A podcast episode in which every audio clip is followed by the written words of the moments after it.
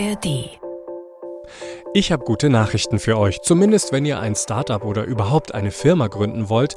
Gewerbeimmobilien sind gerade richtig schön günstig zu haben. Wenn ihr diese Folge gehört habt, dann wisst ihr, wie und warum Büro- oder auch Lagerflächen billiger geworden sind und für wen das mal überhaupt keine gute Nachricht ist.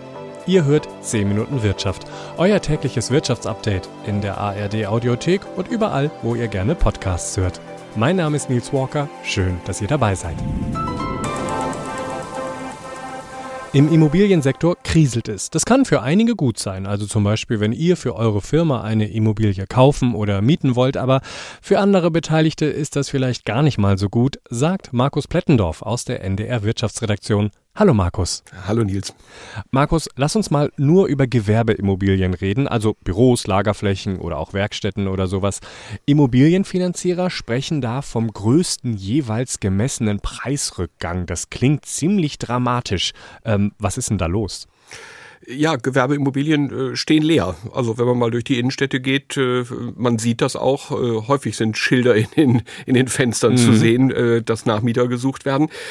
Darüber hinaus werden aber Gewerbeimmobilien auch deutlich weniger geh- und verkauft. Und wenn sie dann vermietet werden, auch nicht mehr zu Spitzenpreisen, es sei denn in den absoluten Toplagen in den Innenstädten. Da läuft es wohl noch ganz gut. Mhm sonst aber eben nicht. Und äh, die etwas dramatische Nachricht von den entsprechenden Verbänden ist, äh, dass sich das wohl aller Voraussicht nach so ganz schnell auch nicht ändern wird. Woran liegt denn das? Haben die Leute einfach keine Lust mehr auf Business oder gibt es da andere Gründe für? Ja, die haben keine Lust mehr auf Arbeit. Nein, ähm, das sind mehrere Ursachen, die da zusammenkommen. Äh, eine ist natürlich ganz offensichtlich, das Homeoffice. Also Sie haben keine Lust auf Arbeit im Büro, sondern genau. Sie machen es zu Hause. Genau.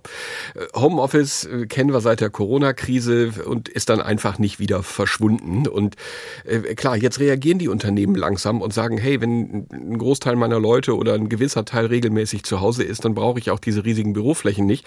Also mhm. verkleinern die sich. Da gibt es eine Studie von BNP Paribas Real Estate und demnach sollen bundesweit rund sechs Millionen Quadratmeter Bürofläche leer stehen. Also das ist nicht, nicht eine ganz kleine Zahl. Ich wollte gerade fragen, ist das viel oder wenig? Weil ich weiß gar nicht, wie viel Quadratmeter Bürofläche es gibt bei uns. Äh, ja, ich, äh, ich werde dir gleich noch mal was zum Vergleich zu anderen Ländern sagen, wie viel es mhm. ist. Also äh, das ist schon ganz ordentlich, aber noch nicht dramatisch. Wir haben aber noch ein weiteres Thema, ähm, weshalb Vermietung im Moment nicht so richtig rund läuft. Und äh, das ist die berühmte Nachhaltigkeit. Vor allem ältere Gebäude erfüllen da ja die Kriterien oft nicht, sind schlecht gedämmt, nicht sonderlich energieeffizient. Und das endet dann darin, dass diese Immobilien sich eben nur schlecht oder mit deutlichen Preisabschlägen vermieten lassen. Und jetzt zu deiner Frage, das Ganze ist kein deutsches Phänomen. Wir sehen das in ganz Europa und noch noch viel schlimmer in den USA. Da soll die Leerstandsquote im letzten Quartal 2023 bei knapp 20 Prozent gelegen haben. Und jetzt kommt der Vergleich, in Europa liegen wir bei ungefähr acht. Jetzt werde ich so ein bisschen hellhörig, wenn wir hören, in den USA funktioniert was mit Immobilien nicht, das ist immer schlecht für uns. Daraus kann ja eine Krise werden. Ist das jetzt so was ähnliches, was da wieder auf uns zurollt, wie damals die Krise 2008, 2009? Ich, ich höre schon, du hast, du hast das Lehman-Fieber. Ja. Also ich weiß nicht, ob ich so weit gehen würde, ob da äh, eine Bankenkrise droht. Die Risiken, die sind aber ganz klar da. Die EZB warnt auch davor, sagt den Banken, passt ein bisschen auf, guckt auf euer Portfolio. Aber natürlich sind die europäischen Banken heute ein ganzes Stück resilienter, als, als das vor 15 Jahren der Fall war. Mhm. Aber es rappelt. Es rappelt gehörig in der Finanzbranche. Wir haben schon vor einem Jahr äh, in den USA den Kollaps von mehreren kleinen Regionalbanken gesehen. Mhm. Ähm, inzwischen schwappt auch hier was rüber. In der vergangenen Woche musste die Deutsche Pfandbriefbank, die ist relativ äh, stark in den USA äh, engagiert. Die musste die Herabstufung ihrer Kreditwürdigkeit durch Ratingagenturen hinnehmen und äh, in der Folge dann auch äh, deutliche Kursverluste an der Börse. Jetzt muss ich mal doof fragen, die Deutsche Pfandbriefbank kenne ich gar nicht. Also ist das sozusagen eine Businessbank? das ist, und ähm, da wird die Geschichte fast ein bisschen komisch, das ist im Grunde der Nachfolger der Hypo Real Estate. Okay, gut. Ja, da hat einfach jemand kein gutes Händchen.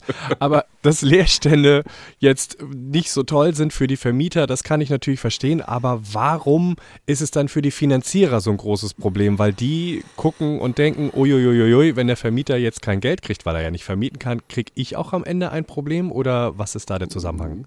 Ja, genau so ist es im Grunde genommen. Ah. Wenn du mir 100 Euro leist, äh, damit ich mir eine Immobilie kaufen kann, äh, die ich vermieten möchte und ich kriege sie nicht vermietet, dann gebe ich dir im Zweifelsfall vielleicht auch die 100 Euro nie zurück, weil ich sie nämlich nicht erwirtschafte. Ähm, Beispiel Immobilienimperium René Benko. Da sind auch ein paar deutsche Banken betroffen, also so ist es nicht. Wir haben aber noch ein weiteres Problem und das kommt erst. Das heißt Anschlussfinanzierung. Mhm. Das heißt, wenn ich jetzt eine Immobilie gekauft habe, mein Kreditvertrag läuft über fünf Jahre, der läuft dann irgendwann aus und dann brauche ich einen Anschluss. Jetzt wird in diesem Moment die Immobilie neu bewertet. Der Immobilienmarkt schwächelt aber, Vermietung läuft nicht so gut, also kriegt meine Immobilie eine schwächere Bewertung. Die Bank fordert höhere Sicherheiten, gibt mir nicht mehr den besten Zinssatz, die Zinsen sind ohnehin gestiegen. Also wir laufen da auf ein kleines Problem zu. Und es gibt einen internationalen Immobiliendienstleister, der schätzt, dass für fast ein Drittel der gewerblichen Kreditsummen, die zwischen 2019 und 2022 in Deutschland aufgenommen wurden, die Anschlussfinanzierung Finanzierung auch wirklich schwierig werden könnte. Ein Drittel. Das, das ist ja jetzt gar nicht schön. Dann schauen wir aber doch mal wieder in die USA, weil die sind uns ja, ich sag jetzt mal inzwischen ein Stück voraus, weil du hast ja vorhin schon gesagt, die haben viel größere Leerstände. In der Immobilienkrise dort mussten ja 2008, also dieser Lehman-Krise, ganz, ganz viele deutsche Banken ja auch ja, äh, ein blaues Auge einstecken, weil die ja da mit drinstecken und dann musste Staatsgeld rangeholt werden, um die zu retten und so weiter. Wie ist es denn jetzt eigentlich? Also wenn wir da auf die USA gucken, sind da die deutschen Banken wieder stark mit verwickelt oder wie sieht es da aus? Also die deutschen Banken würde ich nicht sagen. Äh, es gibt etliche, die haben mit den USA natürlich überhaupt nichts zu tun. Deine mhm. Sparkasse ums Eck führen die Volksbank vielleicht auch nicht. Äh, das ist einfach sehr unterschiedlich. Aber wir haben ein paar Player, die sind durchaus in den USA engagiert. Die Arealbank ist da eine. Es gibt Landesbanken. Die Deutsche Bank hat nach eigenen Angaben wohl etwa 17 Milliarden Euro im US-Kreditmarkt stecken. Die Pfandbriefbank, die Deutsche, die haben wir gerade erwähnt, äh, die sagt so etwa 15 Prozent ihres Kreditvolumens äh, steckt in den USA. Und guckt mal jetzt über die, die Banken hinweg, dann sollen es wohl so 76 Milliarden Euro sein, die im mhm. US-Kreditmarkt stecken. Mhm. Das relativiert sich jetzt aber ein kleines bisschen, wenn man sich mal die gewerblichen Immobilienkredite insgesamt anschaut und alle europäischen Banken, dann stecken in diesen gewerblichen Immobilienkrediten 1,4 Billionen Euro, also wirklich eine galaktische Summe und etwa ein Fünftel davon steht in den Büchern von deutschen Geldhäusern. Ähm, und es gibt auch noch ein paar Länder, wo es mehr ist, äh, Niederlande, Frankreich. Das heißt, wir stehen verhältnismäßig gut da diesmal?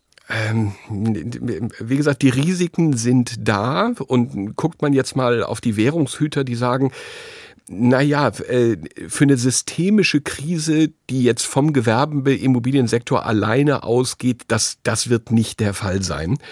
Aber die Probleme, die es dort gibt, die könnten durchaus äh, eine verstärkende Wirkung haben, andere Krisen, die da sind, verstärken.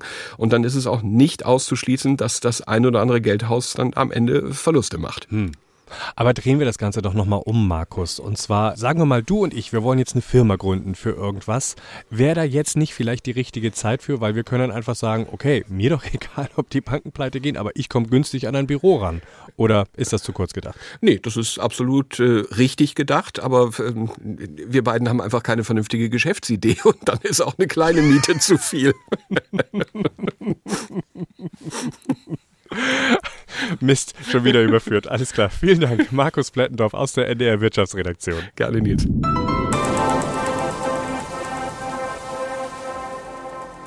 Markus hat es erzählt, viele Büros stehen leer, aber zugleich fehlen bei uns in Deutschland ja auch viele, viele Wohnungen. Und da denke ich mir natürlich, ja gut, warum kann man das denn nicht einfach umbauen? Büros zu Wohnungen. Aber das geht leider nicht so einfach. Zum Beispiel, es gibt ja in diesen Bürogebäuden meistens keine Duschen, auch keine Badewannen. Klar, die kann man einbauen, aber dann braucht man auch die entsprechenden Wasserrohre, auch fürs Abwasser. Und auch die Stromversorgung braucht ein Upgrade und von den Fenstern reden wir ja gar nicht erst. Das Ganze wird also ziemlich teuer. Und dazu kommen ja auch noch bürokratische Hürden, weil zum Beispiel viele Bebauungspläne gar nicht vorsehen, dass da jetzt Wohnungen entstehen können. Es ist also ordentlich was los im Immobilienmarkt, aber es gibt auch wirklich jede Menge Probleme. Das war 10 Minuten Wirtschaft für heute. Habt ihr eine Idee oder ein Beispiel, wie man gut und klug mit Immobilien umgehen kann? Dann schickt uns gerne eine Mail an wirtschaft.ndr.de. Mein Name ist Nils Walker. Wenn ihr jetzt noch ein Abo dalasst, dann hören wir uns morgen schon wieder, ganz automatisch. Macht es gut. Tschüss.